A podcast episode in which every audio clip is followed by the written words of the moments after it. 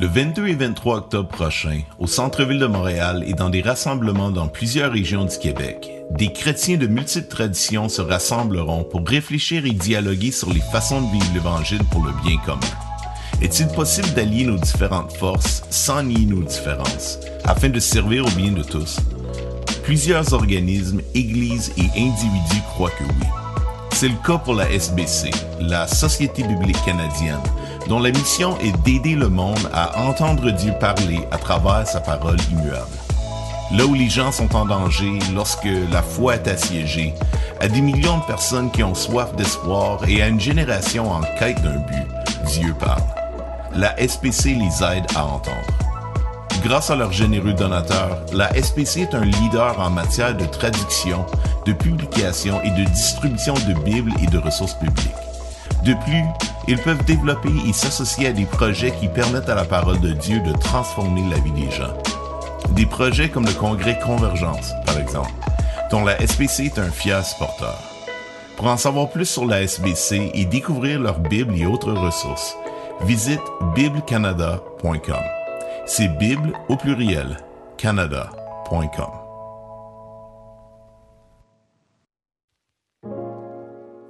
honnêtement, dans, on, on, regarde ce qu'on est en train de traverser présentement en tant que, que humanité. Je, mon coffre d'outils, je le sens faible pour vraiment adresser ces questions-là. Mais pour adresser la question entre dans l'Église, puis même pour dire au monde, voici, vous voulez, vous voulez apprendre à vous entendre ensemble, à regarder à l'Église.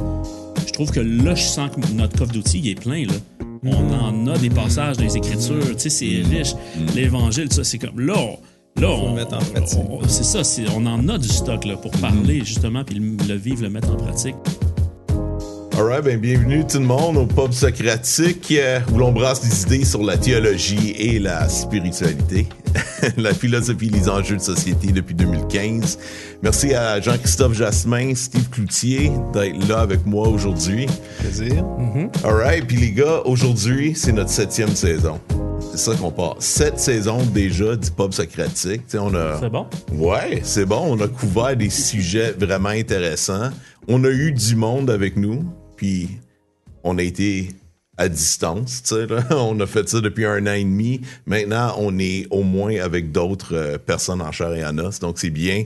Puis, euh, parlant de, présence, euh, on va faire euh, un pub en présentiel dans à peu près un mois, le 22 octobre. Donc, euh, ben out à ça. Ouais, enfin. Enfin, ouais, ouais, ouais. Puis ce soir, dans le fond, avec cette euh, première épisode de la septième saison, on introduit un sujet qui va être vraiment important pour, pour le pub socratique et aussi pour le congrès Convergence le 23 octobre prochain, où vraiment on, on explore comment on fait pour avoir des perspectives divergentes, mais de se réunir puis de travailler ensemble au bien commun, bien qu'on soit pas d'accord sur tout. Mm-hmm. Puis là, ce soir, notre objectif, les trois, c'est qu'on veut commencer à définir ce sujet-là de polarisation. On veut explorer euh, un peu d'où ça vient, comprendre un peu euh, les implications, les effets sur euh, les individus, mm-hmm. les églises et tout ça. Puis, puis vraiment juste comprendre comment on peut bien vivre dans les temps actuels. Mm. Mm-hmm. Yes. Fait guys, la polarisation, comment ça vous affecte? Comment vous vivez ça depuis la, le, surtout la pandémie, là, parce que tout s'est comme accentué tellement. Là. Les opinions là-dessus, c'est quoi votre vécu? Mais là, ma première question, ça aurait été qu'est-ce que tu entends par polarisation, mais on va en parler un peu plus tard, j'imagine. Ben, peux-tu le définir pour nous? Écoute, je sais pas si je peux. on va t'aider.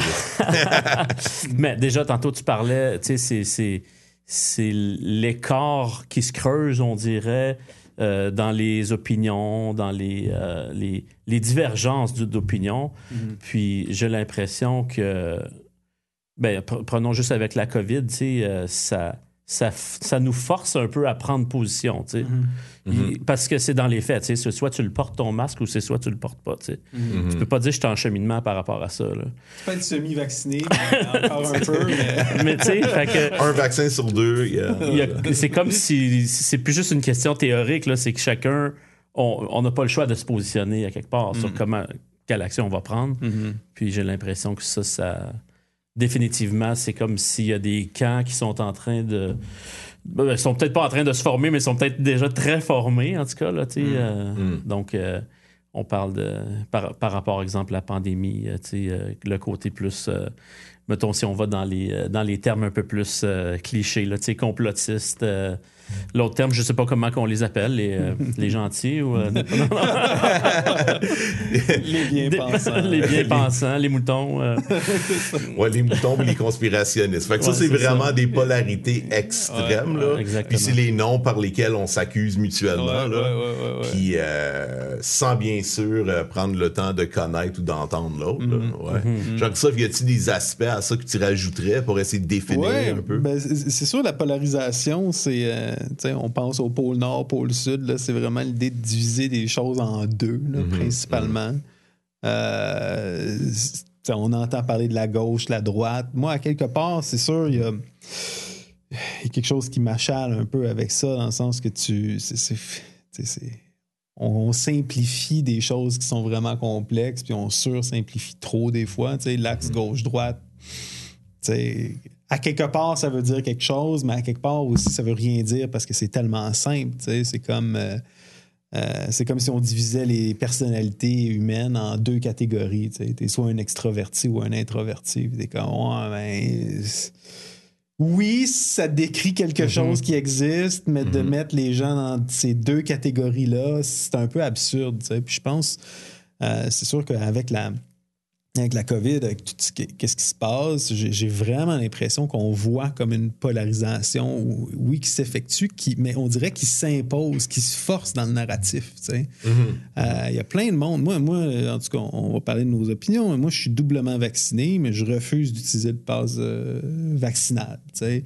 Il y a du monde qui sont pas vaccinés, mais qui acceptent les mesures de distanciation sociale. Il y a comme, il y a, il y a plein de nuances là dans. euh, ouais, je me fais vacciner, mais je suis pas sûr. Je me fais vacciner, mais je suis certain que c'est la meilleure chose que quelqu'un peut faire. Puis, euh, tu sais, puis après ça, on, va, on va souvent dans les médias, on va, on va mettre la caméra sur les extrêmes. C'est comme tu ça. vois soit le ministre Dubé puis qui, qui nous dit quoi faire, puis euh, on donne la parole vraiment aux médecins, aux, aux gens qui sont vraiment dans les mesures. Puis après ça, on va, euh, on, on va faire des topos sur euh, ceux qui font du vandalisme dans une école primaire, euh, dans la Naudière, parce qu'ils sont anti-vaccins. Puis c'est comme tout le monde entre les deux, on dirait, sont, Ouais. On, on essaie de les pousser dans une ou l'autre des catégories. Puis on essaie de délégitimiser euh, une, une opinion comme l'autre, tout dépendant de où nous on va. Là. Parce qu'en en mettant de l'avant les extrêmes, Ouais, ouais, ouais. ouais. Et, et ça, écoute, non, on, tombe, on tombe profond dans le sujet tout de suite, mais moi, c'est une des choses qui me trouble le plus, euh, je te dirais, là, en ce moment. Euh, moi, je, te- je pense que je suis dans ma gang, dans mon réseau, je suis, je pense, parmi les premiers qui ont capoté par rapport à COVID. tu sais. Puis euh, je la voyais venir, puis euh, je vous dis, j'ai fait, euh, je le dis tout le temps, j'ai acheté mes actions Zoom avant que ça pète. J'ai fait euh, 300% j'ai revendu. Mais euh, comme je le voyais venir, c'était gros quand même quand tu voyais ce qui sortait de la Chine. Fait que je suis pas comme quelqu'un à minimiser. euh, je dis pas ça pour, me, pour, pour dire, hey, je l'ai vu, mais plus juste dire comme, je minimise pas les affaires. Puis euh, on dirait, avec la polarisation qui se passe en ce moment, j'ai comme beaucoup plus peur des conséquences politiques de la COVID que des conséquences médicales de la COVID. Puis c'est c'est comme la COVID au début, dans le sens que comme quand les données nous venaient de la Chine, euh, on dirait qu'on avait un, un- un taux de fatalité de 3% C'est-à-dire 3% des cas mouraient de la COVID là, quand les- on avait les premiers chiffres. C'est c'est pas du tout le cas qui est arrivé, mais si ça avait été le cas, ça aurait été 60 000 morts au Québec, pas 10 000. tu sais. Ça aurait été des, des dizaines, des centaines de milliers de morts. Que là, on est que déjà dans les interprétations, là. Déjà, sur, Oui, dans le fond, les ça. arguments qui nous permettent de prendre une position euh, d'un côté ou de l'autre. Puis c'est des bons points auxquels il va falloir qu'on revienne. Ouais, J'aimerais ça. ça, qu'on puisse explorer un peu plus euh, comment on voit les manifestations euh, un peu au quotidien de la polarisation, puis Mm-hmm. aussi qu'on puisse parler de est-ce que c'est nécessairement quelque chose de malsain ou de mauvais. Là? Je pense que je pense que puis euh, aussi avoir un peu une, une une compréhension euh, historique aussi, là, si on peut trouver des parallèles euh, dans, dans l'histoire. Euh, quels ont été des moments où justement peut-être les gens devenaient, sont devenus très polarisés, puis euh, quelles ont été les conséquences? Est-ce que vraiment on devrait en avoir tellement peur ou etc. Fait que Steve, j'aimerais ça avoir ton avis, toi, en tant que pasteur, en tant que leader, travaillant avec des gens comme de divers endroits, de divers mm-hmm. backgrounds tout le temps. Comment est-ce que toi tu vois euh, la polarisation se manifester un peu dans, dans le jour au jour? C'est quoi les impacts? Non, tu sais, je, le vois comme tranquillement des gens qui, au début, tu sais, parlaient. On avait plus une conversation par rapport à ce mm. qu'on est en train de vivre, puis mm. tous les, différents questionnements. Puis je le vois que graduellement, c'est comme si les positions se raffermissent un peu. Puis on dirait que plus les positions se raffermissent, plus qu'on moins que ça se parle. Mm. Puis euh, les gens, euh, tu sais, on dirait que tu sais un peu avec qui avec qui tu peux vraiment être à l'aise. Puis là, c'est comme je parle mm. sans aucun filtre. Puis là, je peux, je peux parler plus avec mes émotions puis mes tripes, tu sais, parce que ça vient nous faire réagir là, quand même. Tout ce qui est, ce qui, ce qui est en, mm. ce qu'on est en train de vivre. Puis d'autres, tu sais, d'autres personnes, si je suis pas trop sûr l'autre personne est où, c'est sûr que je me mets un filtre. Euh, je marche un peu euh, sur des coquilles d'œufs, puis euh, je fais attention. là, c'est comme il y a des petits cas d'un coup qu'on. Ah, OK, ouais, je pense qu'on pense à peu près pareil. Là, on se sent le on se sent la liberté. je me dis, ça, c'est triste, par exemple, dans les, dans les familles, dans l'Église. Je le, je le vois dans notre Église, qu'à mm. un moment donné, d'ailleurs, on, on, on l'a abordé ensemble, entre nous, de dire, il me semble, ça devrait bien plus être un espace où est-ce qu'on on est à l'aise d'en parler parce qu'on sait que c'est pas nos, les positions qu'on a par rapport à une mm. question comme ça qui va changer notre identité ou notre unité. En tout cas, ça devrait pas l'être. Mais, mais on le voit. C'est, puis je pense que c'est pas juste chez nous. Là. Puis il y a comme toute une question émotionnelle vraiment forte. Tantôt, tu parlais justement de la, la peur. J'ai peur de mm. ça. Puis les deux côtés ont peur. Mm. Euh, dépendamment de ce qu'on valorise, tu, tu, tu, vas avoir peur des, des enjeux politiques. L'autre, c'est la, peur de la, la. À tort ou à raison, mm-hmm. une personne peut avoir vraiment peur que si elle se fait mm-hmm. vacciner, elle va mourir. Mm-hmm. La peur est réelle. Les, les émotions sont fortes. Là. Ça vient de chercher vraiment dans des grosses émotions. J'ai l'impression que c'est peut-être qu'on n'a pas vécu beaucoup ça dans les derniers temps. En tout cas, ma génération, là, de, d'être obligé de se réfléchir à des questions, à des questions aussi importantes. Donc, euh, ben, je pense que ça a cet effet-là. C'est justement d'amener les gens à se positionner. Puis euh, on n'a comme pas les, développé ces outils-là pour discuter. Puis, euh, puis tu as mentionné au début, Steve, le fait que les gens, souvent, ils sont un peu hésitants. Puis là, ils, déterminent, ah, voici quelqu'un qui, quand même, je pense, pense relativement comme moi, donc c'est mhm. safe, comme c'est mhm. sécuritaire. Mhm. Je peux m'exprimer sans être rejeté. Mais en faisant ça, ben, ils sont en train de justement se rassembler autour de gens qui pensent comme eux. Là. Tandis que d'autres trouvent d'autres gens qui pensent comme eux. Puis là, là c'est les interactions entre gens de pensées différentes se font de moins en moins. Donc, ça crée la polarisation. Donc, c'est un processus qui se fait. On voit quand même que ça se fait assez rapidement, surtout de nos jours, peut-être avec la rapidité des, des, informations, des communications. Ouais. OK, c'est bon. C'est très. C'est quand même des notions qui nous aident un peu à comprendre qu'est-ce qui s'est passé. Le, fait, le, fait émotionnel que tu euh, mentionnes, je trouve ça vraiment intéressant, je trouve ça important. Mhm. Parce que souvent, je trouve que ce qu'on, ce qu'on voit dans les. que ce soit les médias, que ce soit des individus qui publient leurs idées. Tu sais, là, c'est souvent c'est des positionnements comme j'ai réfléchi, j'ai fait mes recherches, mhm. tu sais, mhm. et voilà, j'ai déterminé ce qui est quoi Mhm. Et donc, j'ai raison et voici ma position. Donc, c'est comme si on essaie de, d'amener une position, un argument qui se veut soit scientifique ou très rationnel au moins. Mais pourtant, mais, c'est comme, il n'y a personne qui arrive, ben regarde, moi, je m'inquiète, donc voilà ma position. C'est mhm. comme, c'est comme on, veut se cacher derrière des arguments qui sont plus rationnels. Comment est-ce que vous voyez un peu ce, cette chose-là? Quels sont peut-être les côtés néfastes de nier peut-être notre vérité personnelle, mm subjective? yeah. Comment ça va, C'est ça qu'on veut savoir. Comment ça va dans ton cœur? Ben, c'est parce que c'est pas. Comment Jean-Christophe enfant vit la COVID? Parle-moi du petit gars qui est en Ouais, le, le petit. Non, mais c'est ce que c'est facile de déshumaniser une idée. Tu sais, que- quand, si, si la- une idée dit, ben, cette personne-là a, a tort, donc je l'exclus, mais si tu connais la personne pour la personne, selon moi, c'est beaucoup moins facile de complètement renvoyer du, euh, du dos de la main là, tu Tu vois- ouais. personne. Tu vois, moi, c'est- c'est c'est là où ce que pe- peut-être.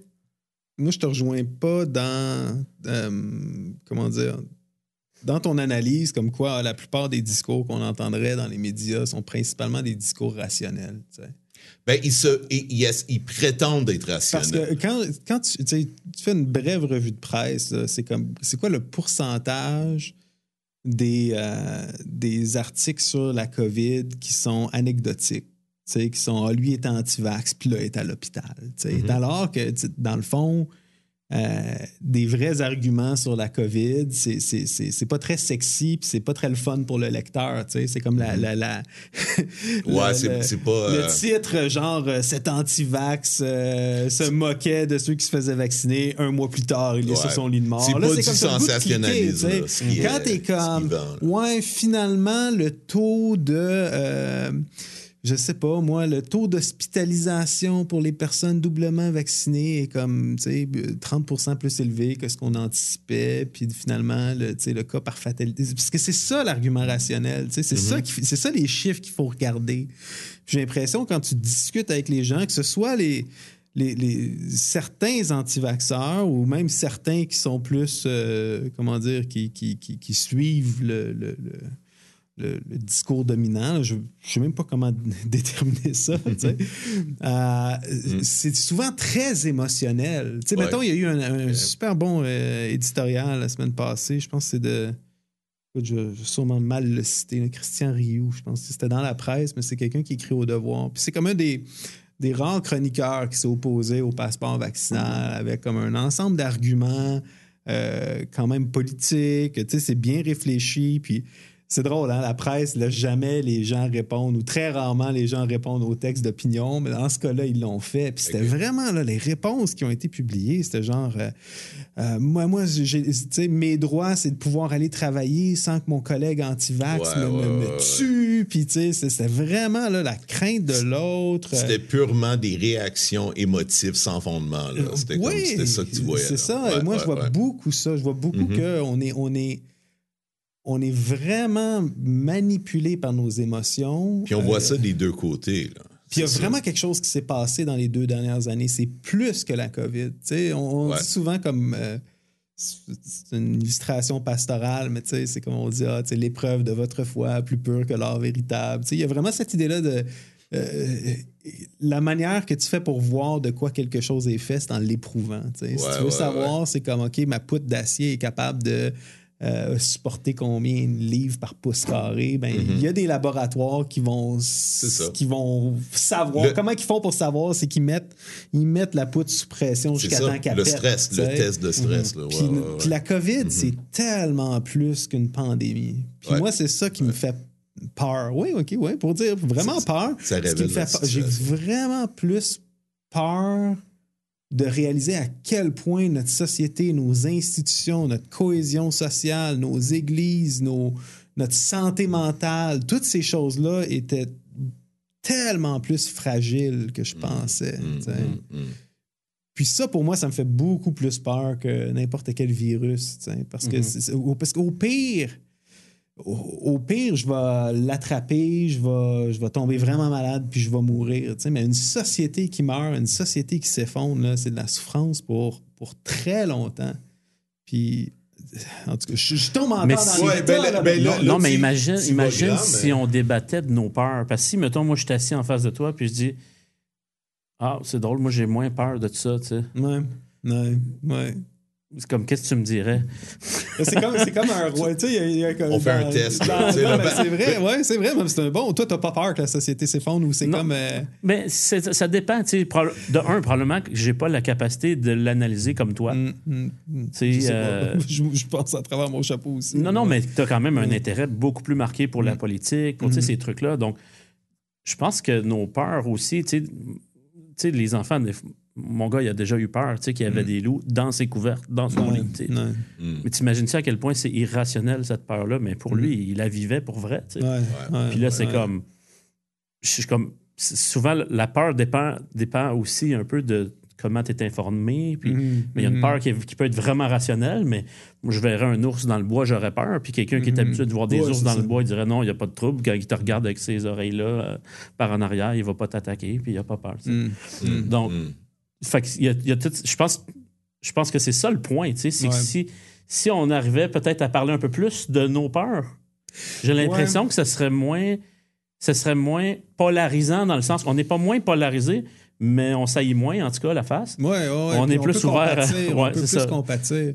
Puis je pense pour, pour les deux dernières années, euh, sais, le nombre d'histoires de justement là, de gens qui meurent de la COVID, puis d'histoires là, à, à faire brailler ou des histoires apeurantes. Puis c'est vrai, comme c'est quand même épeurant. C'est une méchante bébite, là, dans le sens, c'est Mhm. pas parce que tu l'as que tu t'en sors indemne, pas de séquelles, puis tout le kit. là. C'est comme je veux pas du tout minimiser. là. C'est sûrement la pire pandémie depuis la grippe espagnole. là. Mhm. Mais euh, bon, tu sais, c'est- c'est juste la peur, mettons, de régimes qui virent vers comme une, une, certaine forme de totalitarisme ou, ou des sociétés qui se, qui, se- qui se défont dans une guerre civile. Quand je, au Canada, j'ai moins peur, mais quand je regarde, mettons, qu'est-ce qui se passe aux États-Unis, tu te dis, euh, écoute, euh, des troubles civils, euh, il y a eu des troubles civils, vraiment, les plus gros troubles civils depuis la guerre civile là, dans, dans les derniers dernières euh, années, 12 là. mois aux États-Unis, tu sais, Mhm. avec euh, euh, toutes les, les, les- les- bon, les manifestations suite à, à- au meurtre de, de George Floyd, puis aussi comme les élections, puis toute la- c'est comme c'est des choses que euh, qui, faut, dont, dont il faut se préoccuper. Puis tu vois, c'est ça, les gens, le, la COVID, c'est l'illustration parfaite pour ça. Parce qu'aujourd'hui, le commun des mortels a peur d'attraper un virus qui est concret. Mais pourquoi est-ce qu'on est pogné dans ce, merdier-là? C'est parce que nos gouvernements n'ont pas eu assez peur d'un événement qui arrive peu souvent. Tu sais, comme chaque année, de dire, ah, il va-tu avoir une pandémie cette année? T'as pas grand chance qu'il y ait une grande pandémie cette année. Mhm. Mais sur un siècle, c'est sûr et certain que tu vas avoir une pandémie. C'est sûr et certain que tu vas avoir une pandémie. C'est sûr et certain qu'il va y avoir je une savais crise pas, mais maintenant, on le sait. C'est sûr. T'as pas le choix. C'est le problème des. des, des, euh, en tout cas, c'est un autre, un autre, une autre Fait- fait que là, situation. tu dis, la- pour pour ouais. moi, la question politique, Ouais. ça fait partie de ces dangers-là. Ça arrive pas souvent, tu sais. Mais vous savez quoi? Notre génération, la génération de nos parents, puis celle de nos grands-parents qui sont nés comme, tu sais, juste avant la Deuxième Guerre mondiale, c'est comme, tu sais, depuis 45, il n'y a pas eu de, grand, de grandes guerres, il n'y a pas eu de conflits majeurs, il n'y a pas eu de, de changement de régime au pays, il n'y a pas eu de troubles civils profonds. Puis, puis ça, c'est Ouais. exceptionnel là, dans l'histoire de l'humanité, tu que tu es en train de dire que dans le fond, notre société actuelle, elle était simplement pas préparée au, euh, au niveau de stress. Dans le fond, c'est que le- la, la façon qu'on est, euh, sur quoi on est bâti, notre façon d'être en société, d'interagir les uns avec les autres, aussi de traiter l'information, tout ça, là, à bien, bien, bien des niveaux, il y avait comme un manque de, de force structurelle. là Exactement. qui fait que quand le stress... Ben, c'est une analyse vraiment intéressante. Ça, c'est, je pense que ce serait intéressant de le comparer à des exemples historiques. Ce serait également... euh, mais moi, ce qui me vient en tête quand, quand je vous écoutais parler, c'est que, tu sais, au niveau émotionnel et subjectif, dans les deux cas, euh, on entend des gens qui répondent avec des, des arguments comme intuitifs, si tu veux, là, qui sont vraiment irrationnels, mais où les gens sont très polarisés. Au niveau intellectuel également, les gens travaillent parfois avec les mêmes informations. Ça arrive. ouais. Je connais beaucoup de gens qui reçoivent les mêmes, le même data. Ouais. Ouais, ouais, Un, ouais. un data qui est très crédible, qui est tiercement, tu sais, comme vérifié, là, tu sais, comme c'est du solide, puis arrive à des conclusions exactement opposées. Donc, pour moi, c'est juste de dire que c'est pas juste, on a besoin d'un rationnel encore meilleur ou des arguments meilleurs. Puis c'est pas purement de se partager les uns les autres ce qu'on vit non plus. Mais je pense qu'il y a des nuances dans les deux cas. On a besoin de plus d'informations. On a également besoin de plus d'authenticité, peut-être dans nos discours, pour être capable d'humaniser l'interaction. Ça, c'est, je pense, des éléments Ouais, ouais, ouais, importants. ouais. Euh, wow. OK. Mais là, j'aimerais revenir vraiment à ce que tu dis. Ce que tu as soulevé, Jean-Christophe, là, c'est, c'est, c'est quelque chose. C'est le côté de la structure. J'aimerais ça voir ça un peu historique, société, mais aussi église. Euh, qu'est-ce qu'on peut faire ressortir de ça? C'est quels sont les éléments euh, dans notre façon euh, d'être en relation puis d'être euh, constitué en société? C'est quoi qui nous manque? Qu'est-ce qui fait que notre réaction immédiate, c'est de, de juste chercher à trouver des gens qui peuvent peut-être corroborer ce qu'on croit déjà, un peu comme tu disais, Steve. Là. Tu, sais, tu dis, le- la première réaction des gens, c'était Wow, je suis pas sûr quoi penser, mais là, je suis forcé à me positionner sur quelque chose de- d'extérieur aussi. Là. Tu sais, je disais, le masque, par exemple, tu peux pas le cacher. Là. Tu le portes ou tu le portes pas, les gens vont voir. tu sais. C'est comme, il faut que tu prennes une forme de position ou autre. Ouais. Puis là, notre réaction, c'était. Je sais que pour moi-même, j'ai quand même. Moi, j'ai pas eu comme une crainte massive par rapport au virus. tu sais. C'est comme plus ou moins. J'ai voulu faire attention, mais je, je n'étais pas de ceux qui avaient très peur. Par contre, j'avais peur d'offenser les gens si je faisais pas la bonne affaire. Ouais, tu sais. ouais, ouais, Puis je pense qu'il y a beaucoup de gens qui ont vécu ça. là. On avait le stress de je suis pas sûr de ce que je suis supposé de faire. Encore ce week-end, là, on a plus de permissions. Puis tu sais, là, on vit l'espèce de weird là, fist pump, c'est correct? On peut-tu recommencer à pogner de main? Peut-être, maybe avec ma bulle, tu sais, je sais pas. là. C'est une anxiété qui est là. là. Ouais. Fait que qu'est-ce que vous en pensez? là? Qu'est-ce qui fait qu'on est grosse question, là. Grosse question, mais qu'est-ce qui fait qu'on est plus préoccupé parce que les autres pensent de nous que par les faits en tant que tels? Petite Ben, musique je- de je- fond. Non, mais il y a peut-être. Déjà, après ça, Jean- Jean-Christophe va, va nous inf- non, va nous enseigner sur l'histoire. puis J'ai hâte d'entendre tout ça. Mais je- déjà, je pense que quand je, regarde juste moi, là, Ouais. c'est comme moi, là, j'ai pas la capacité. a- tout le monde a des belles études scientifiques. J'ai Ouais. pas honnêtement la capacité de les comprendre, ces études-là. Donc, ça, Ça, c'est revient. le cas pour la plupart des gens aussi. Ben, c'est ça, le commun des mortels. C'est des questions beaucoup trop grandes pour ce que je peux vraiment comprendre. Fait que là, la question, ça revient à, à dire à qui je fais confiance? Hmm. Ouais. Parce que c'est pas vrai, là. Tu t'as beau me citer les études, mais c'est pas toi qui l'as écrit, puis tu fais à semblant que tu la comprends, mais en bout de ligne, ça t'a paru crédible pour une raison ou une autre. Peut-être à cause de la personne qui te l'a partagé. Euh, donc, c- c- je pense qu'il y a une- il y, a une question de confiance là-dedans. Donc, tu sais, tu n'as pas le goût d'être tout seul dans ton camp. Hmm. Donc, déjà, quand tu vois des. on s'influence. C'est le fun de savoir qu'il y a d'autres personnes qui pensent un peu comme toi. C'est rassurant. Donc, euh, en tout cas, je voulais juste mettre cette idée-là sur la table de dire comme. faut quand même pas. C'est des questions. Tu sais, même les questions politiques, les questions scientifiques, ouais, ouais. c'est des questions de santé mondiale, tu sais. Ouais. Je- je- honnêtement, j'en ai pas d'opinion par rapport à ça. là. Je fais ce qu'on me dit. Là. Certaines personnes disent je vais faire confiance et je vais faire ce qu'on me dit. D'autres personnes ne font pas confiance. parce que peut-être parce que justement, euh, juste ton histoire personnelle puis tes recherches, etc., Ouais. t'ont porté à une autre conclusion. Ouais, ouais, ben écoute, c'est sûr, moi je fais ce qu'on me dit dans le sens. Je reconnais qu'on conduit dans brume, tu sais. Mhm. Euh, mais en même temps, il, faut reconnaître aussi, tu sais, comme tu sais, tu dis, j'ai pas la capacité de lire ces, ces- articles scientifiques, comme moi non plus, là, dans le sens, je, me, je pense pas parce que je suis capable, parce que je lis l'abstrait d'un article scientifique que j'ai que j'ai compris euh, l'ensemble des enjeux. Mais ce que je suis capable de voir, c'est que euh, Puis ça, on l'a tout vu, là, tu sais, re- regardez l'histoire des masques au début, là, tu sais, ça a fait un gros mime, là, à Ruda qui disait, là, comment que le monde, on n'est pas capable de porter des masques. Ouais, le- On, va Ouais, tout- on va se toucher la face, ça sert à rien, on est tous Ouais, des épais, ouais. tu sais. Puis là, c'était comme les masques, ça sert à rien, tu sais. Mhm. Vous vous souvenez, au début, les masques, Quelques ça sert à rien.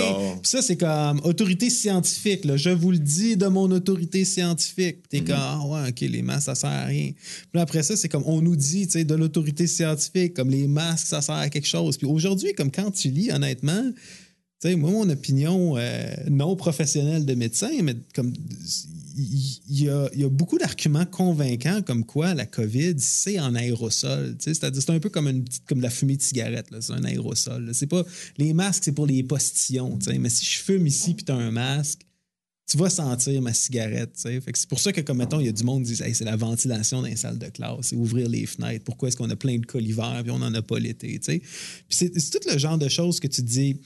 Il y a comme une perte de confiance dans je pense, il y a une perte de confiance généralisée dans les institutions en Occident. Ça a commencé par la perte de confiance envers l'Église. Je pense qu'on est les premiers à avoir été victimes de cette perte de confiance-là. Euh, perte de confiance envers les politiques, perte de confiance envers l'industrie, envers le marché, envers le capitalisme. Mais il restait comme une confiance dans, dans, les scientifiques. la science dit que les études disent que, puis c'est comme moindrement que tu, te penches là-dessus, tu te rends compte que il y a comme une énorme crise de confiance en termes de, de, en tout cas, des, les autorités scientifiques ont perdu du galon. Ça, c'est sans parler de, c'est un autre sujet, mais comme la crise qui traverse justement euh, euh, le monde scientifique, la crise, la crise de la réplication, où ce qui se rendent compte que euh, la plupart des études, pas la plupart, là, mais je pense un 40% ça dépend des domaines, là, mais une, mhm. proportion énorme des études qui sont publiées ne sont pas réplicables. C'est-à-dire que comme fort probablement le monde qui ont publié l'étude pour avoir un doc ou quoi que ce soit, ou avoir comme ils ont, comme ils ont coupé les coins ronds en termes de méthode, en termes de chiffres. Puis finalement, ces études-là ne sont pas concluantes. Quand tu dis 40% de ce qui est publié et d'un domaine à l'autre n'est pas fiable, Mm-hmm. C'est comme, ben, c'est qu'est-ce qui reste comme institution fiable. Mm-hmm. Mm-hmm. Puis, euh, écoute, on s'échange, on trouve des nouvelles transcendances. On cherche tout le temps quelqu'un à qui on peut réellement comme placer une confiance qui, nous, qui nous permet de, de, ressentir une certaine sécurité. Puis après ça, on est capable de continuer à avancer. Mais là, une insécurité généralisée, c'est un peu ça notre, notre diagnostic là, de société. Puis dans le sens que c'est une surprise. Là, euh, on aurait-tu eu plus confiance à d'autres gouvernements dans l'histoire, euh, les Romains, ou euh, dans, le temps, dans le temps de la Bible? Ben, ben, il y a des phases, il y a des phases au niveau. Il y a quand même des, des, des, des moments dans l'histoire où que les gens font beaucoup plus confiance aux institutions, plus confiance aux autorités. Puis là, on est vraiment dans une phase, dans un creux quand même historique, je pense. Puis Là, tu parles d'un point de vue, la population en général. Ben, en Occident, euh, ben, même euh, quand tu regardes la montée du des mouvements populistes, euh, la révolution arabe, c'est un, petit peu ça aussi. Là. ça fait partie de la même, la même vague là, de, de, de, perte de confiance envers les autorités, envers les mm-hmm. institutions. Je veux dire, l'élection de Trump, ça, ça révélait ça aussi. C'est comme la révolte du public face à à, une élite qui est perçue comme, comme incompétente, corrompue. Euh, peut-être ça nous force justement à avoir une posture un peu plus chrétienne par rapport à tout ça. Parce que, en tout cas, je ne sais pas si on veut aller là-dedans, mais quand tu le regardes. Un peu, non, mais l'idée, c'est quand justement, quand je le regarde à travers le christianisme, la vision du monde chrétienne, mm-hmm. j'ai aucune attente réelle d'avoir confiance aux institutions. Euh, mm-hmm. Mm-hmm. Dans le sens que. On, sait qu'aucune institution ne, pourra comme vraiment avoir une réponse finale ou subvenir à tout ce qu'on peut avoir besoin. Puis il va y avoir des bonnes périodes puis des moins bonnes périodes. Puis nous, on va. C'est pour ça mm. on va continuer d'avancer là-dedans, là, tu sais. Puis euh, parfois, ça va être plus confortable, d'autres fois, ça va être mm-hmm. moins confortable. C'est ça. Euh, bon, peut-être c'est ça qui change. Tu sais, là, là, on, on entre peut-être dans une période beaucoup plus inconfortable les questions dans l'Église, les grands débats dans l'Église, peut-être il y a quelques années, c'était quelle couleur on va peinturer les murs? Ouais, ouais. Là, aujourd'hui, la question, c'est est-ce qu'on va refuser des personnes le dimanche matin qui, par un motif de confiance, de conscience, n'ont pas voulu recevoir un vaccin? c'est comme, là, on, est forcé à avoir des questions un, petit peu, plus, euh, sérieuses. Ben, ça, mais ça, c'est fort ce que tu dis, dans le sens que si euh, en tant que chrétien, on a une confiance qui est solide dans notre source de transcendance, qui est Dieu lui-même, l'immuable, l'infini, celui mm-hmm. qui ne change pas, qui tient le monde dans ses mains et notre lendemain. Euh, c'est comme, si on a cette confiance-là, on devrait être en mesure de relativiser les autres autorités, qu'ils soient scientifiques, qu'ils soient autres, ben dans le sens, oui. Mais, par contre, la, même polarisation qu'on voit dans la société en général, on le voit aussi dans l'Église. je me demande, mm-hmm. bon, OK, c'est facile de juste dire, ah, genre, depuis deux fois, on part des tent meetings, let's go, man. On, dit aux gens, soyez des meilleurs chrétiens. Mais je suis pas persuadé que c'est peut-être la meilleure approche, hein, mais qu'en pensez-vous? Je sais pas qu'est-ce que tu veux dire quand tu dis que c'est pas la meilleure approche. De dire aux chrétiens d'être plus d'être des meilleurs chrétiens. Non, mais, mais, de, mais- mais de- C'est parce que c'était sa prédication pour dimanche. là, c'est ça. son, euh, Non, mais de l'approcher. de- Bonne réplique, Steve, absolument. Mais ce que, ce que je veux dire par là, c'est que de pas de tout simplement taper sa tête des gens. Parce que je pense que c'est, c'est justement que notre spiritualité, elle touche pas nécessairement au reste de nos vies. C'est qu'il y a une séparation. Moi, je crois pas que ces chrétiens-là, qui soient polarisés dans un camp ou dans l'autre, c'est tout le monde. Ouais. Je crois pas que c'est comme un manque de foi, que c'est pas assez des bons chrétiens. Je pense pas que c'est ça le problème. C'est pas ça le problème. Pourtant, on a le même problème, qui est le fait que on, on- on- nos craintes nous font réagir, nous placent dans des, des positions qui sont tout aussi malsaines souvent Mais que je le sais- reste du monde. Mais je sais pas si je sais pas si moi je appellerais ça un problème. Dans notre église, on a des consciences différentes. Ouais. Donc on a une diversité d'opinions puis de positions. Mhm. Je sais pas si c'est un problème Ouais, OK. euh, parce que tu sais, c- c'est là qu'on est appelé à réellement mettre en pratique l'amour, l'unité. Tu sais, Dieu nous demande de conserver l'unité. en- C'est parce qu'il prend pour acquis qu'on va être polarisé à quelque Ouais, part. ouais, ouais. Il prend pour acquis qu'il va y avoir une force de, de vouloir se diviser, et ainsi de suite. Sur des Donc, questions secondaires. Ça fait partie de, la, de nos attentes. là. On ne devrait pas être surpris de ça. Ouais, ouais. Mm. Donc, le monde vit ça, l'Église vit ça. Ça a toujours été le cas pour sais, On a les mêmes péchés que tout le monde. On a les- sais, Mais est-ce que les chrétiens, puis, puis je pense que on- la, la réponse est sûrement oui et non, là. mais est-ce que tu vois vraiment une, une- une bien meilleure capacité à aller vers l'autre et à écouter et à être sensible dans l'Église? Peut-être ce que je dirais. Peut-être le problème que je dirais, c'est que les chrétiens abordent la question de la même façon que le monde. OK. Donc, ils, donc s'échangent des études Ouais. scientifiques. Là, c'est comme- c'est là que c'est là que moi j'aime pas ça parce que c'est pas ça que nous on fait. Mhm.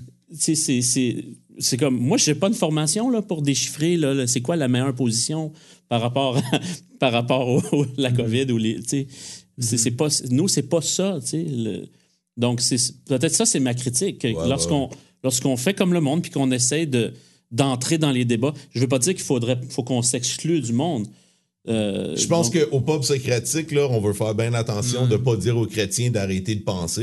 Non, non, non, c'est ça, c'est ça. Mais au contraire, c'est que je trouve que ça euh, nous libère. Ça Ouais. nous libère de vraiment parler des choses. Ouais, on l'a dit, la polarisation, tantôt, ça, ça, ça, tue, ça tue la communication puis le dialogue. C'est ça. Donc- C'est pas le fait d'être polarisé qui est un problème. Je pense que ça, on est tous d'accord là-dessus. puis même C'est d'être plutôt- dépolarisé, ça peut être un Ça problème. peut réellement l'être si ça devient un, genre de, de Est-ce que c'était relativisme, est-ce que ça c'est un problème, euh, tu sais, euh, en Allemagne nazie, qu'il y ait Ouais. des chrétiens tellement polarisés contre Hitler qui étaient prêts à tu sais, désobéir Exactement. au C'est gouvernement, l'exemple euh, Fait que je suis pas en train de dire qu'on est sous, euh, sous euh, Hitler là, en ce moment, mais je veux juste dire comme il y a des cas où la polarisation, c'est. il faut résister au mal. Puis t'as les, deux, les deux dans la Bible, tu sais, dans le sens comme, mettons, je pense à Éphésiens 4, quand tu dis, tu sais, euh, euh, garder l'unité de l'esprit par le lien de la paix, puis il y a un seul baptême, un seul Seigneur, un seul, un seul Dieu et Père de tous. Tu sais, c'est quand même, il y a des, les choses qui nous unissent sont plus fortes que les choses qui nous divisent. sais. Puis tu vois dans le Nouveau Testament, là, comme que ce soit les Galates au niveau de la circoncision ou les Romains au niveau de la bouffe, euh, c'est comme les chrétiens ont tendance à se polariser puis se diviser sur des questions secondaires, mais comme l'évangile est plus fort que ça, ce qui nous unit comme communauté est plus fort que ce qui nous divise. Puis en se rappelant ce qui nous unit, en se rappelant Christ qui est mort pour nous, en se rappelant l'évangile, en se rappelant comment le Seigneur nous a accueillis, bien on a appelé à, à accueillir les autres. Puis ça, c'est supposé être comme un genre de vaccin contre la polarisation. tu sais. Puis c'est pas pour dire que comme ce qui se passe dans la société va pas affecter nos communautés, mais notre esprit de communauté est tellement plus, en tout cas idéalement, mais je pense, moi, dans ce que j'ai vécu avec toutes les bébites que l'Église peut, peut avoir, là, puis pas avec des lunettes roses, il n'y a pas de communauté qui existe comme une Église dans la société. Mhm. sais. Moi, je repense à notre pub qu'on a fait là, sur le couple, puis ça m'obsède les recherches que j'avais faites avant de, de présenter. Comme le tiers Ouais, des ouais. ménages québécois, c'est des personnes seules. Mm. Ça, ça veut dire qu'il y a le tiers de la population québécoise là, qu'à un moment donné, ils ont passé deux mois tout seuls. Puis les seules interactions qu'il y avait avec des gens, c'était avec des masques, tu sais. Ouais, Puis, puis, puis c'est là, c'est là, peut-être, je vais retourner sur le côté politique, là, puis après ça, je, je te promets, là, mais je, Je te laisse, Je, rentre avec l'évangile par la porte dans la pierre. Euh, après la Deuxième Guerre mondiale, euh, il y, a Anna Arendt, qui est comme une, philosophe allemande euh, super connue, qui a, écrit sur, sur le totalitarisme, qui, qui, identifiait, dans le fond, la grosse question de la théorie politique après 1945, on peut deviner, c'est genre, hey, on était supposé être moderne, la rationalité, les lumières, tu parles beaucoup de l'influence de la raison, l'approche de la raison dans une société, c'était supposé nous rendre libres et prospères.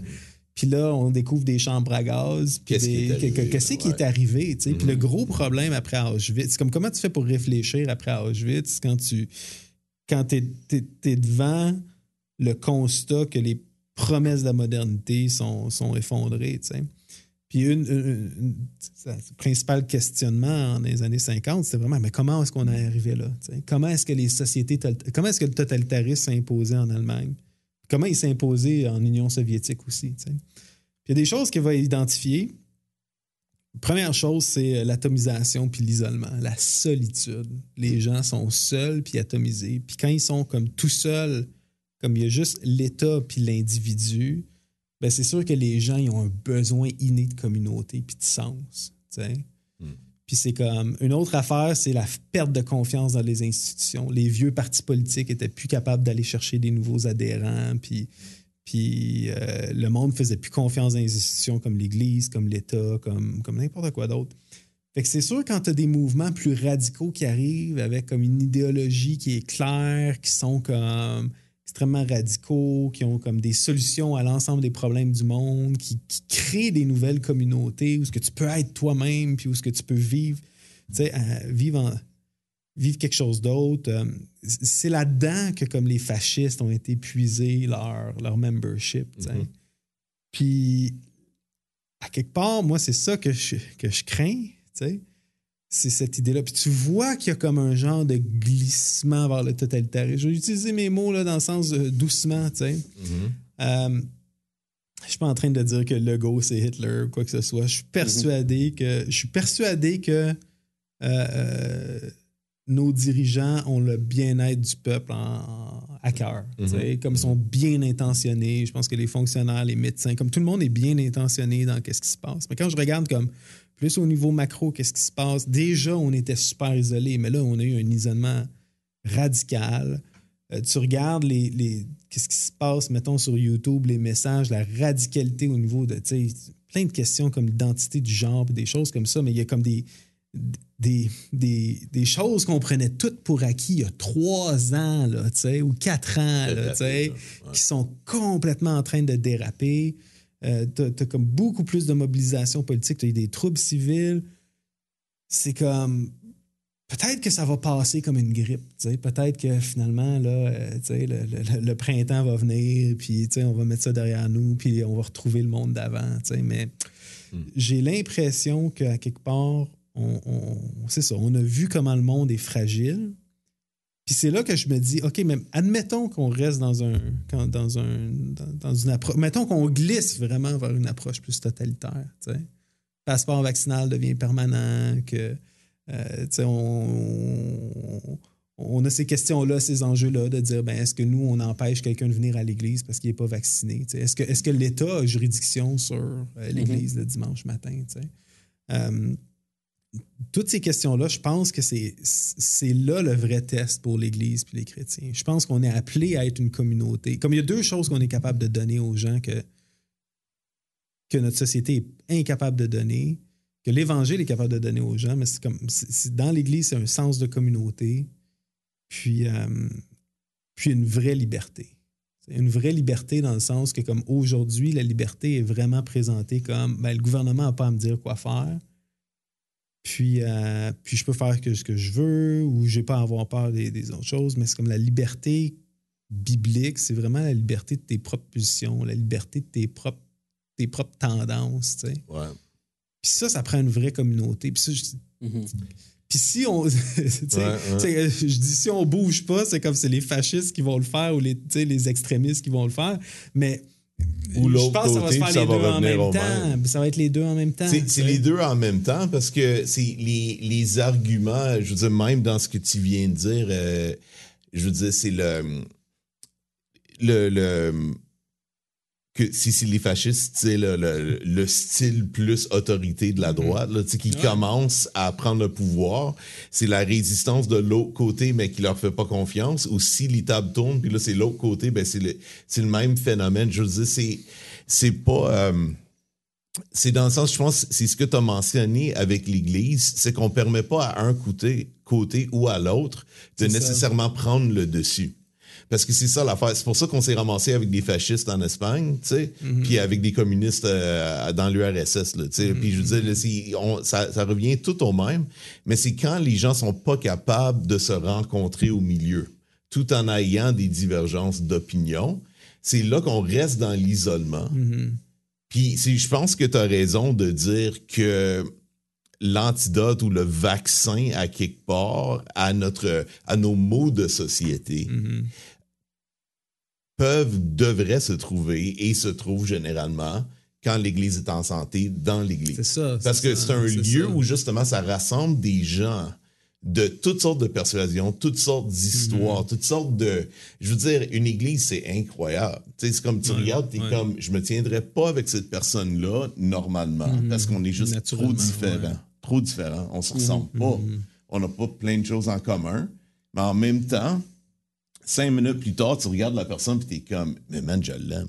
Ouais, c'est ça. C'est comme, tu vois, ça, c'est, ça, c'est révolutionnaire, c'est fou, là. Tu sais, C'est comme l'Église, c'est. C'est ça que je trouve, c'est ça que je trouve euh, intéressant maintenant. Comme il y a un prix à payer à, à la dépolarisation. Hmm. Parce que c'est pas juste, c'est pas juste de t'écouter dire ton opinion, Mhm. puis à la fin dire Hey, je te respecte, euh, t'es mon Mhm, frère, euh, mhm. Puis tu t'en vas chez vous, tu continues de vivre ta vie, puis je m'en vais chez nous, puis je continue de vivre en fonction de mes croyances. Mhm. C'est que là, nos croyances, ils ont un impact sur nos relations. Mhm. Parce que là, on, on le vit là, dans notre quotidien. Là. On, pas, plus, pas plus tard que tantôt, on veut, on veut, euh, on veut, on veut sortir euh, en ville. Notre réflexe, c'est tout de suite OK, quel resto on va? Et là, il y a un- y, y a groupe de personnes, c'est comme Oh, le passeport. Là, tout le monde se regarde avec un petit malaise. Euh, Là, là c'est comme OK, on l'utilise-tu? Qu'est-ce qu'on fait? Là, il y en a un dans le groupe qui, qui, qui est pas à l'aise de l'utiliser. Ouais. Fait que là, c'est comme, bon, ben, euh, ben euh, écoute, on te respecte dans tes croyances, euh, mais euh, bye, tu sais, nous, on va y aller. Mm. Là, ça crée une brisure, tu sais, dans, no- dans Ouais, notre unité. ouais.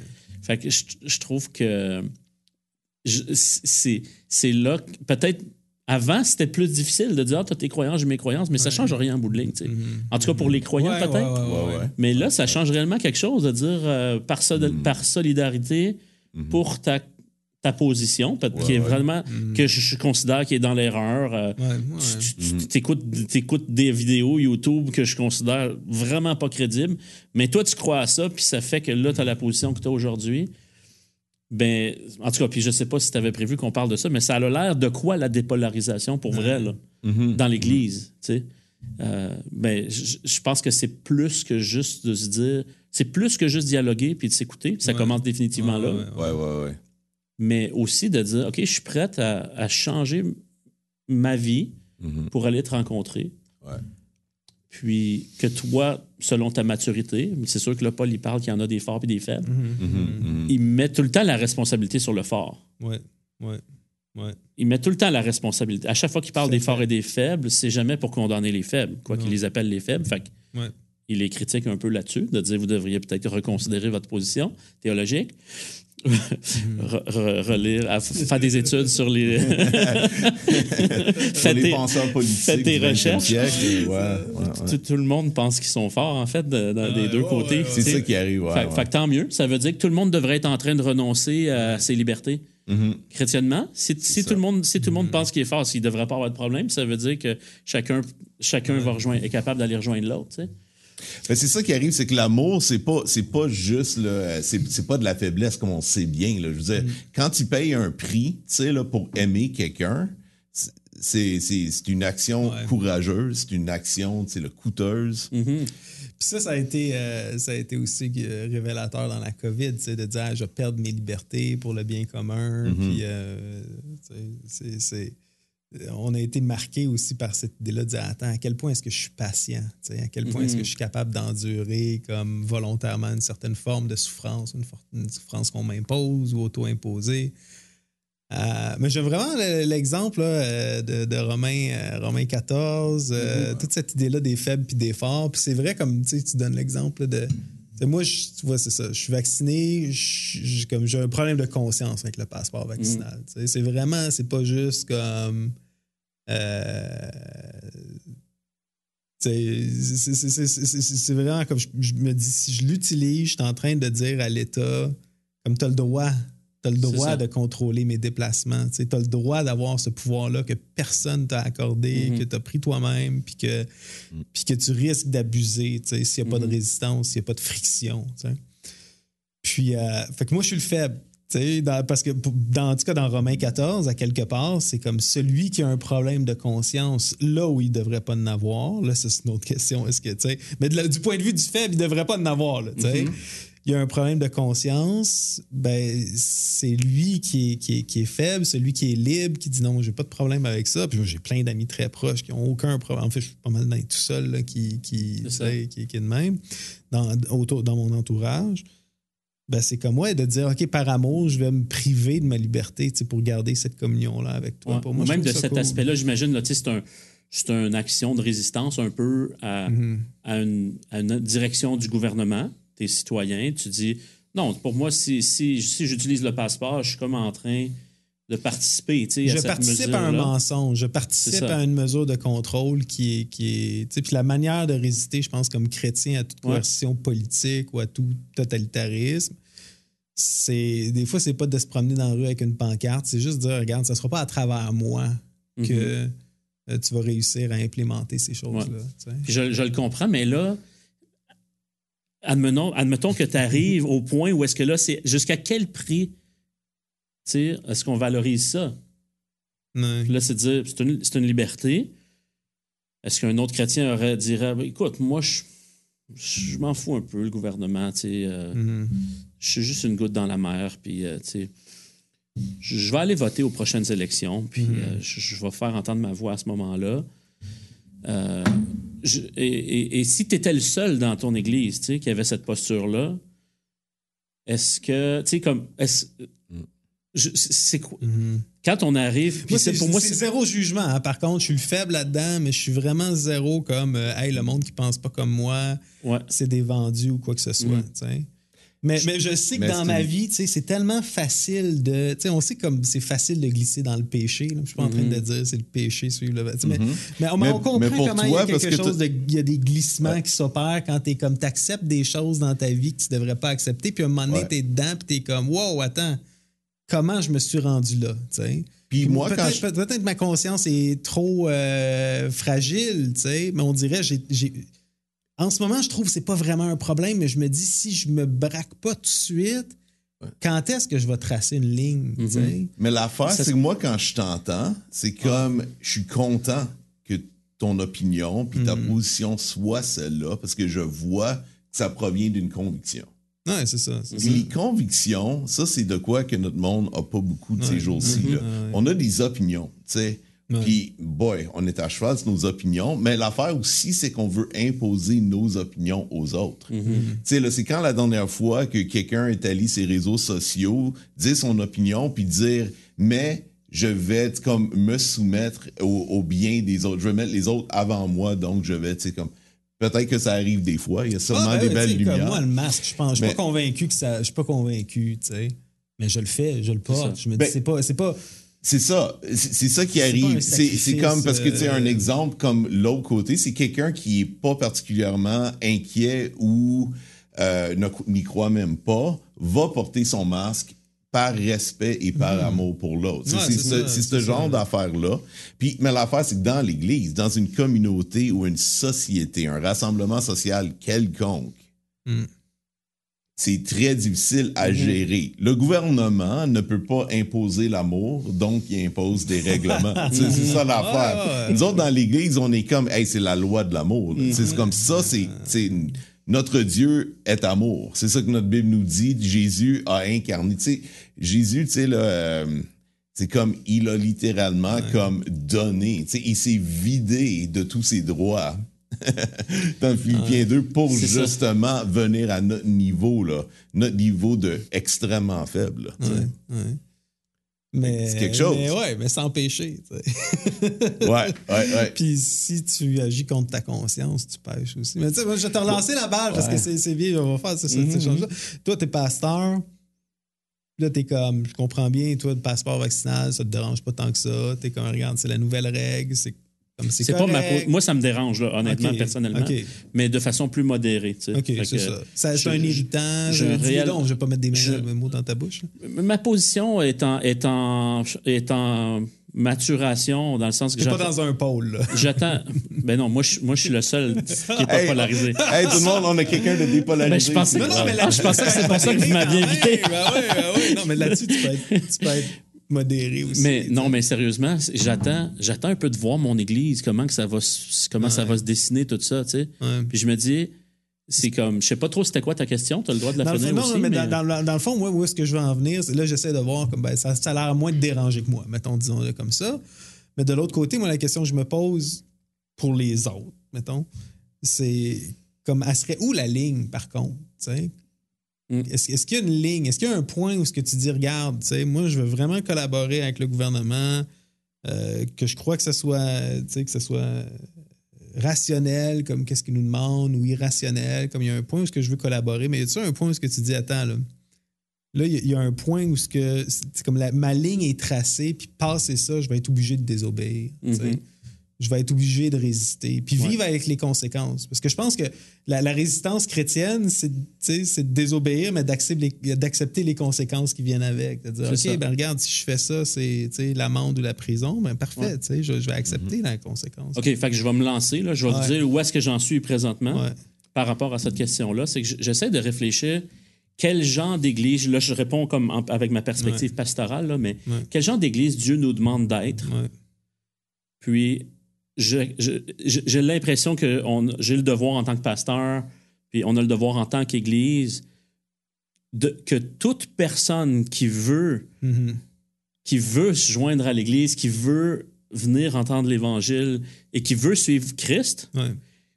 puis on s'entend que les personnes qui veulent, qui veulent suivre Christ, c'est des immatures. La Ouais, personne ouais, arrive provenant du monde, avec toute la culture et la pensée du monde Mhm.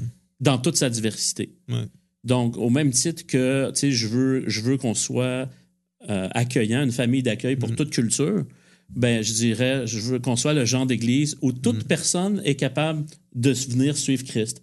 Ça veut dire un complotiste Ouais, ouais, ouais. qui est en état de résistance totale au gouvernement pour X raisons, à tort ou à raison, s'il veut suivre Christ, Tu l'accueilles.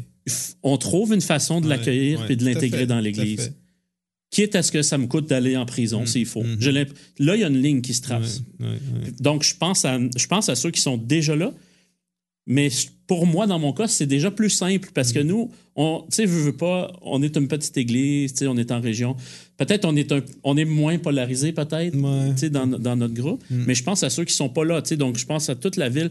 Quiconque voudrait se joindre, il faudrait qu'on soit, qu'on ait une capacité de l'accueillir puis de le laisser cheminer avant qu'il ait changé toutes ses croyances. Mais dans ce cas-là, si, euh, si, mettons, on impose un passeport vaccinal, puis lui, il n'est pas vacciné, Quelqu'un m'a posé la question. Quelqu'un m'a posé la question dans notre église Ah ouais, la semaine ben passée, ouais, ben ouais. parce qu'on a fait un panel là-dessus. euh, puis j'avais choisi de pas, pas répondre à la question. Ben, tu peux aussi. parce que non, je, je peux y répondre aujourd'hui, mais dans le contexte de l'église, je me disais, on a assez de problèmes. Je veux pas faire comme, je veux pas comme créer déjà, parce que je sais un peu les gens où est-ce qu'il il y en a que ça pourrait. Déjà, ça va les troubler, là, de savoir. Fait que c'est comme, on, on- on va traverser ce pont-là quand on sera là. là. C'est- Déjà, ça, on, va, on va commencer par rester unis maintenant. Puis le, le- le point, c'est de dire, on va le traverser ensemble. Donc, ça, c'était ma réponse. Dire, Je sais pas encore, honnêtement, qu'est-ce qu'on va faire, mais je sais qu'on va rester ensemble et on va le traverser ensemble, parce que ça, c'est l'Église de Christ. Donc, on va, on va lutter pour ça. Honnêtement, j'ai l'impression que je, je vais- je- si le gouvernement nous demande de demander les passeports, pour moi, je ne serais pas capable de Non, refuser ça. personne. Ça. Donc, au pire, je vais le demander le passeport si tu me demandes de demander le passeport, mais je ne vais jamais refuser quelqu'un à l'Église. Ouais, c'est ça. Sais, Pour l'instant, c'est là où j'en suis, mais je ne sais pas comment mon Église va réagir à ça, mais je- je- c'est ça. Les implications, ouais. ouais. Ouais, c'est ça. Tu sais, tandis que pour moi, la ligne est vraiment claire, dans le sens que c'est comme le gouvernement n'a pas juridiction sur qui rentre à l'église ou pas. Mhm. Puis de fermer les églises pendant la pandémie, qu'il y avait comme un, vraiment un risque, un inconnu, je pense que le gouvernement était dans son droit de faire ça. Puis même les vieilles confessions reconnaissent que, tu sais, oui, des états d'exception pour le bien commun, tu sais, on fait de quoi? Qu'est-ce que tu dirais des églises qui choisissent de retourner à ce, tu sais, en disant on a ouvert une catégorie, là, tu sais, la, la catégorie du en ligne, Ouais. l'église en ligne? Ouais. Donc, ça, ça nous semblait acceptable lorsqu'on était en confinement. Euh, Je trouve, je trouve que c'est très risqué le, le en ligne. tu sais. Euh, mais en même temps, il y a des choses intéressantes. Ça, c'est un autre podcast peut-être au complet. Là. Mais, Mais, mais où est-ce que je je veux en venir, intéressant. mettons, Ouais. c'est à la ligne. là, tu sais. C'est que, moi, mettons, regarde, en- il y a eu la, si vous connaissez l'Église confessante en Allemagne. Tu sais, dans le fond, en Allemagne, tu avais l'Église d'État qui était puis- comme, bon, puis quand les fascistes sont arrivés au pouvoir, l'Église d'État est devenue comme fasciste. Puis, écoute, les fascistes ont fait comme certaines modifications à la confession de foi de l'Église en disant comment on n'a plus besoin de l'Ancien Testament parce que, tu sais, c'est un petit peu trop... Il y a beaucoup de juifs quand même dans l'Ancien Testament. C'est un, un gros Ouais, problème mettons, quand tu es un ouais, nazi, ouais, là, ouais. le nombre de juifs que tu as dans l'Ancien Testament. Mais il y avait aussi une règle qui disait que euh, euh, il allait créer une nouvelle église protestante pour les chrétiens euh, d'arrière-plan juif, qui avaient des parents ou qui avaient du sang juif. Puis c'est là-dessus que, dans le fond, l'église professante s'est formée. Parce que, tu sais, en 33, 34, il était pas. Il, il savait pas qu'il allait avoir une, une deuxième guerre mondiale puis une extermination. là. Il était pas là-dedans. Ils ne pouvaient pas savoir, mais à ce moment-là, c'est là qu'ils ont tracé la ligne en disant Attends, qui fait partie de l'Église? Ça, c'est quelque chose, c'est une question qui est spirituelle, c'est déterminé par Dieu. Puis l'État, c'est pas. a pas de juridiction là-dessus. Mhm. Puis on dirait, tu vois, c'est ça, avec la pandémie, on a l'impression comme l'État, c'est la totalité. Mhm. Tout est à l'intérieur de l'État. L'Église est à l'intérieur de l'État. On est comme légiféré par l'État. Puis il y a quelque chose de fondamentalement faux là-dedans. C'est de Mhm. dire, c'est comme, non, non, attends, là, nous autres, on était là, là, avant le Canada, avant, tu sais, on est né dans l'Empire romain. On a vu des empires s'effondrer les gens ça après ça. les autres. Moi, j'étais là avant le Canada. Oui, pour vrai, ma famille existait au tout début de l'Empire romain, puis on a vu d'autres régimes passer, puis qui, qui, qui, qui étaient supposés durer pendant mille ans, puis ils sont tous effondrés. Et l'État, à un moment donné, il y a un point, il y a, un- il y a une responsabilité prophétique, ou ce qu'on dit. Puis c'est- pas de la politique, là. Mhm. C'est de la théologie, c'est de dire le corps de Christ, il est défini par, il est défini par Christ, il est défini par l'enseignement de la parole, il est, déc- il est défini par le baptême, puis par sais, la- le repas du Seigneur. Ouais. Comme on peut exclure quelqu'un du repas du Seigneur, puis c'est pour des raisons graves. Mhm. Puis la vaccination, c'est pas un motif d'exclure quelqu'un de la communion. tu sais. Mm. Puis c'est là où ce que je me dis, j'espère qu'on n'en viendra pas à ça. tu sais. Je regarde, mettons, qu'est-ce qu'ils viennent de faire avec les infirmières en disant vous êtes toutes vaccinées pour le 15 octobre. Puis, tu sais, si t'es infirmière puis t'es pas vacciné aujourd'hui, c'est une question de conscience. Fait que là, ils sont en train de se rendre compte que Mm. ils vont peut-être perdre 5 de leur, euh, de leur main-d'œuvre quand ils sont déjà en pénurie de personnel. Mais tu sais, c'est comme, je pense que l'Église en général a tracé la ligne là Ouais. aussi. Tu veux-tu savoir ce qui m'inquiète le plus? Ouais, vas-y. C'est, même quand je pense à mon église, là, Mhm. c'est pas les non-vaccinés. Mhm. Euh, hon- honnêtement, je trouve ça assez facile de tracer cette ligne-là que tu viens de dire. Euh, parce que c'est tellement clair dans les Écritures. Mhm. Euh, ce qui, ce qui m'inquiète, c'est lorsque je vais le faire, c'est les, c'est les très pro Pro-vaccin. pro-gouvernement, puis tu sais, suivre toutes les mesures, puis tout ça, qui depuis le début s'efforcent. Je suis pas sûr qu'eux vont avoir le goût qu'on devienne une église, euh, Anti-vax. I- illégal. Tomber dans la qu'on devienne une église illégale, que, ça- que leur pasteur s'en va en prison, je sais pas. Là. Ouais. Je, je pense, de toute façon, je pense qu'on est loin de ça, mais ils n'auront Ben, pas le goût qu'on, devienne une église qui, qui désobéit aux lois. Puis, Mm. Et là, eux, dans ce cas-là, je pense que Dieu leur demanderait, à eux qui sont les forts, tu sais, Mhm. de faire un bout de chemin Mm. pour les autres. Et je pense que ça va être très difficile pour eux de. de- Mhm. Puis ça risque d'éprouver la maturité. C'est pour ça que je commence tout de suite à, parler ça. de ça puis à, à enseigner, tu sais, l'Église par Mhm. rapport à ça, parce que j'ai l'impression que. Je sais pas si on va arriver là, mais c- Ouais, ouais, je ouais. m'imagine là. C'est pour ça que j'ai pas répondu à C'est mon ça, mais église c'est le ça le dimanche. cœur de ton, de ton travail pastoral. Mhm. j'ai tellement de, de- de- de respect puis d'admiration pour ça parce que dans le fond, c'est comme. C'est tellement pas finalement à propos de la question politique ou théologique de comme est-ce que tu prends un vacciné ou un non vacciné ou quoi que ce soit. La question, c'est comme à quel point est-ce qu'on est affermi dans l'Évangile. Mhm. à quel point est-ce que comme l'unité de l'Église puis l'accueil de l'autre est plus important que ta vie ou ta mort. tu sais. C'est, c'est, euh, écoute, dans, c'est, c'est Cyprien de Carthage dans euh, son traité sur la mort. Là, Ah ouais, euh, qu'on des- connaît des- tous des- très Vous bien. connaissez tous très bien. Cite-nous là, Jean-Christophe. Ben, c'est super intéressant parce que dans le fond, c'était comme. C'est une, euh, là, c'est une vraie pandémie, tu sais, comme euh, où ce que, tu sais, je pense qu'il y a eu un taux de mortalité de comme 20% de la population. Là, c'est, Ouais, c'était au quel, siècle? Tu l'appelais. Ben, c'est, c'est une, une des plus 200, anciennes. là. 250, 260. C'est ça. Puis ça, il même pas capable scientifiquement de déterminer d'où ça venait. euh, donc, c'était. C'était des miasmes. Et voilà. là, tu sais. Il n'y avait aucune idée comment ça marchait. Puis, dans le fond, euh, toute la population fuyait la ville pour se sauver dans la campagne. Puis Mhm. les chrétiens se sont distingués pendant cette, cette pandémie-là en restant au chevet des malades, sachant que les chances n'étaient pas de leur bord. De, comme en restant pour simplement euh, abreuver les personnes, leur offrir les soins Mhm. essentiels. Dans le fond, faire le contraire de ce qui s'est passé au CHSLD Héron. Mhm, mhm. Ces chrétiens-là étaient comme, tu sais quoi, on vient de passer à travers trois vagues de persécution. J'ai déjà fait la paix dans mon âme, que comme mon but dans la vie, c'est de glorifier Christ jusqu'au bout. Mhm. Puis c'est comme, ma vie n'est pas précieuse au point où ce que comme, euh, tu sais, je veux la garder, l'arracher pour moi. Puis je pense que ça, c'est, ça, c'est, le fondement, le fondement des chrétiens. Là. Puis apparemment, ben, de un, c'est que le taux de survie chez les chrétiens était nettement plus élevé que chez les Romains parce que les Romains abandonnaient les leurs. Fait que le monde mourait de faim ou mourait comme juste avoir eu les soins. Il y en a plein qui auraient passé à travers Ouais, la maladie ouais, qui n'ont pas ça, passé à travers. Puis ils ont- les chrétiens sont même mis à prendre soin des non-chrétiens. Puis ça a été tellement un témoignage important que, à part- que, que de ce moment-là, tu vois, c'est comme il y, y a vraiment eu une, une- une poussée du christianisme. Là.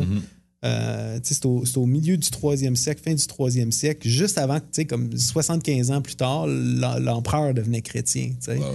Fait là-dedans, je me dis, tu sais, qu'est-ce que- qu'est-ce qu'il y a d'admirable là-dedans? C'est ça, c'est c'est qu'il y a un travail pastoral super important à faire pour que Mhm. les gens soient comme, tu sais, c'est pas grave si tu meurs de la COVID, puis c'est pas grave si tu vis sous une dictature. Mhm. Ce qui est grave, c'est que tu sois pas affermi en Christ. tu sais. Puis ça, c'est comme la, la crainte qu'on devrait avoir en ce moment. C'est comme, est-ce que, la- est-ce que ce qui vient de se passer montre que les gens sont affermis en Christ? Fait que là, je- là, je fais le, le- Non, pour mais c'est- revenir à, la- à l'église Ouais. en ligne, t'es comme, est-ce que c'est suffisant pour, pour s'accrocher en Christ? C'est Ouais. ça. Puis la, la question du format, au fond, c'est c'est la que- il faut euh, la pousser vraiment plus loin au sens de est-ce qu'on est vraiment en train d'être l'Église selon son essence Est-ce que par nos actions, on est justement en train de nous distinguer un peu comme ces chrétiens-là du troisième siècle qui justement, à cause qu'ils faisaient partie d'un royaume Mhm. qui était plus haut, qui, Ouais. était, qui transcendait le royaume euh, romain, tu sais, là, comme les autorités publiques. Bon, puis là, c'est c'est ça l'affaire. C'est que je pense que on- au début, on parlait tu sais, un peu de notre diag- diagnostic de société. là. C'est qu'est-ce qui a fait que quand le stress est venu, là, tu sais, le, le poids de cette pandémie qui a fait qu'on a tous craqué, tout le monde pareil. tu sais. Ben, un peu dans l'Église, je pense qu'on a oublié le fait. Parce que le, le problème, la seule chose qu'on veut pas faire, c'est que peu importe euh, quels sont les compromis à quelque part que certains chrétiens doivent faire afin de recevoir et d'accueillir l'autre dans sa faiblesse. Peu importe si c'est d'un côté ou de l'autre, parce qu'il y a sûrement des compromis des deux côtés qu'il faut qu'ils soient faits par amour dans, dans la, la société qu'est l'Église. Ben, l'affaire, c'est qu'on veut pas le faire par triomphalisme ou par comme pour euh, démontrer juste qu'on est, on est quelque chose de euh, qui comme contre la société. Ouais, ouais, c'est plus une question qu'il faut comprendre que notre appartenance au royaume de Dieu est en fait aussi pour le bien de tous. là. parce qu'il y a comme il y a, il y a comme une humanisation, je crois, de toute personne qui est, qui est plus haute. Là. Puis je pense que c'est- c'est qu'on on a oublié notre identité là-dedans. Ouais, ouais, ouais. c'est notre identité à quelque part. notre identité, notre appartenance à Christ, notre, la, la hiérarchie, tu sais. Christ, il est le Seigneur. Christ, c'est le boss. C'est comme, c'est notre, notre, notre, maître suprême, c'est notre empereur. C'est comme, il y a comme une soumission au Christ qui, qui se transmet après ça dans une soumission mutuelle. Puis ça, je pense que euh, on, l'a peut-être perdu, ça, cette idée-là. Puis, puis pour moi, je, je dis souvent que j'ai peur qu'on vire dans un régime totalitaire, puis à quelque part, il y a quelque chose de réconfortant en me disant, tu sais, l'Église va passer à travers, parce que, parce que les portes de l'enfer vont pas lui résister, sais, puis, puis mon attachement à Christ, j'espère qu'il va, va rester ferme là-dedans. Mais je pense que c'est la question fondamentale qu'on doit tous se poser, est-ce que... Puis, j'ai- puis- puis- puis- puis ça, c'est peut-être une autre question qu'on va se poser comme, comme pasteur, comme chrétien, c'est à quel point, comme alors que les églises rouvrent, ou le, temps que, le temps que ça rouvre, ou combien de monde sont restés en ligne, combien de monde vont vivre? Écoute, on a du fun à faire ça, le pub socratique. On est content qu'on ait des auditeurs, puis euh, qu'on les, qu'on les voit souvent aux événements, puis tout. Puis, puis je sais, moi, j'en écoute des podcasts, tout ça, où on jase, puis t'as l'impression de faire partie, tu sais, de la gang, puis tout. Mais c'est quand même un simulacre de Mm. communion. tu sais. C'est comme on partage des idées, puis pour vrai, on, je suis sûr qu'on s'entendrait bien avec comme, les auditeurs d'échanger ou quoi que ce soit. Mais c'est pas un remplacement d'une vraie communauté qui fait mal, qui est inconfortable, Mhm. qui est. Tu sais, puis l'Église en ligne, c'est un peu ça aussi. Là. Il y a comme un côté de souffrance de vivre avec des antivax puis des moutons puis des Mhm. sais, de, vivre dans ce dans ce dans ce méchant mélange là d'église locale que Mhm. qu'on on peut pas se priver de ça. Je- tu parlais tantôt, tu sais, c'est Christ notre Seigneur, puis j'ai l'impression que, au- quelle que soit la position, tu sais, le pôle, bon, je pense qu'un chrétien peut avoir un argumentaire qui dit je fais vraiment ça pour glorifier Dieu. C'est pas, Mhm. pas toutes les positions qui s'appuient Mhm. vraiment sur ça, mais tu sais, Paul les disait euh, un mange tu sais, pour, euh, pour glorifier le Seigneur, l'autre Ouais, il mange ouais. pas pour glorifier le Seigneur. Mhm, mhm. Donc, les deux, les, je pense que quelle que soit tu- Mhm. ta position, tu peux vraiment vouloir glorifier le Seigneur. Ouais. J'ai l'impression que le vrai test qui démontre si le Seigneur est vraiment le Seigneur dans ta vie, c'est quand il te demande d'aller rejoindre l'autre C'est ça. Mhm. dans sa position. ouais, ouais, de c'est pour ça que je trouve que c'est là dans l'Église qu'on. C'est facile de dire comme moi, c'est. Oui, Christ règne sur tout le monde. c'est ouais. c'est aussi facile d'expliquer comment tu es en train de vouloir honorer le Seigneur dans ta position. Mais essaye de me l'expliquer que tu es en train Ouais. de- d'honorer le Seigneur dans ta position quand ça, quand ça t'empêche d'aimer ton frère Ouais. et de le servir. Mhm, mhm. c'est là vraiment que le règne de Christ est mis à l'épreuve dans ta vie. Puis. Je pense que c'est là qu'on va briller le plus. Ouais. Puis, puis c'est là, c'est là qu'on faillit beaucoup. Puis c'est là que notre société est en train de faillir. C'est ça que je trouve aussi vraiment frappant, révélateur de l'épreuve qu'on a passée au travers. Tu sais, au début, c'était comme, je me souviens, Legault disait, ça va être le combat de notre vie. Puis, puis il y avait vraiment comme un esprit, tu sais, dans les premiers mois de la COVID où tout le monde avait peur, il y avait vraiment comme un esprit de solidarité. Le monde s'en allait se servir dans le système de santé. Tu sais, il y avait vraiment cette idée-là de dire, attends, là, on, puis j'ai trouvé ça beau aussi de dire, comme regarde, tu sais, même si la plupart du monde qui sont morts au début, c'est dans les CHSLD, puis l'espérance de vie quand tu rentres en CHSLD, c'est un an et demi. tu sais, Comme on a sacrifié comme bien des affaires pour du monde qui sont en fin de vie dans le fait. Là, on n'a pas sauvé des enfants ou quoi que ce soit. Mais il y avait où est-ce que je veux en venir, c'est qu'il y avait vraiment comme un esprit de solidarité. Mhm. Puis là, on dirait la COVID nous a tellement. si on était prêt à, à- à sacrifier pour quelqu'un de confus en CHSLD qui a 92 ans, pourquoi est-ce qu'aujourd'hui, au nom encore des mêmes principes sanitaires, dans la presse, on se permet d'écrire des choses, tu sais, comme juste le terme covidio, tu sais. Comme, je peux comprendre sur Facebook, tu sais, que, je sais pas, mon oncle écrive covidio, quoi que ce soit, là. Mais là, tu sais, c'est comme, c'est dans TVA, c'est dans la presse, c'est comme, il y a Mhm. vraiment des termes qui Mhm. sont employés pour, pour désigner une partie de la population qui fait pas qu'est-ce qu'on veut qu'elle fasse. Tu sais, Ouais. Par amour pour une autre partie de la population. C'est- C'est c'est ça. ça. qui est vraiment troublant aussi. Puis je pense dans nos églises, on, on, on doit. Mais tu sais, on parle de la COVID. J'ai déjà vu tellement de, de- On a tellement traité les gens des fois avec méfiance ou mépris parce qu'ils étaient tu sais, charismatiques ou qu'ils avaient telle position théologique ou telle position par rapport à un sujet controversé ou un autre. tu sais. Mhm. Mhm. C'est. Tu as raison, c'est le vrai test de la Seigneurie. C'est le vrai, c'est le vrai Mhm. test de la Seigneurie de Christ. de dire, est-ce que c'est- Ben, un Jean, tu sais, c'est, c'est- si tu dis que t'aimes le Seigneur que tu vois pas, puis t'aimes pas le frère que tu vois, ben t'es un Moses de menteur. Là. C'est, évident. Ouais. Et ça, c'est la possibilité qui est devant nous, je pense. En tant Mhm. que chrétien, en tant qu'Église, c'est on peut se conscientiser de cette vérité-là, tu sais, puis on peut chercher à, à aller au-delà, tu sais, là, à arrêter de chercher nos droits, à se faire entendre, à se faire comprendre, mais de chercher plutôt à aller vers l'autre, Mhm. tu sais, puis à, à aimer nos frères et nos sœurs, tu sais, là. qu'on réussisse à les comprendre ou non. là. Ouais. Puis, tu sais, honnêtement, dans, tu sais, on, on regarde ce qu'on est en train de traverser présentement en tant que, que humanité. Je- mon coffre d'outils, je le sens faible, tu sais, pour vraiment adresser ces questions-là.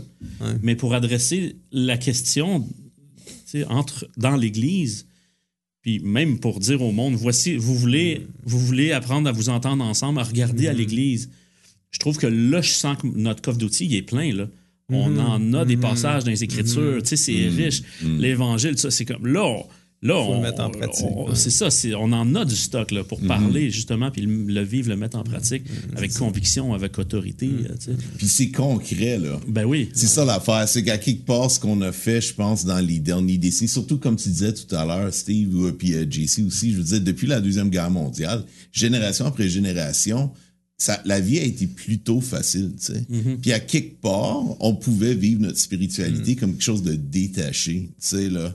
Ouais, ou même c'était proposé comme un plus, tu sais. Ah, t'as Ouais, tout un dans la plus. vie, mais tu pourrais avoir plus avec Jésus. Puis je veux dire, puis selon le gouvernement aussi, je veux dire, eux, ils ont, je veux dire, la responsabilité suprême, supposément. là. Ah mais ben, nous, ouais. on sait que il y a une autorité qui, Mm-hmm. qui, qui transcende, qui précède. Mais je pense que pour beaucoup de chrétiens, dans la pratique, on vit pas vraiment Non, comme ça. non, on vit comme ça. si le gouvernement, c'est oui, eux, Ouais.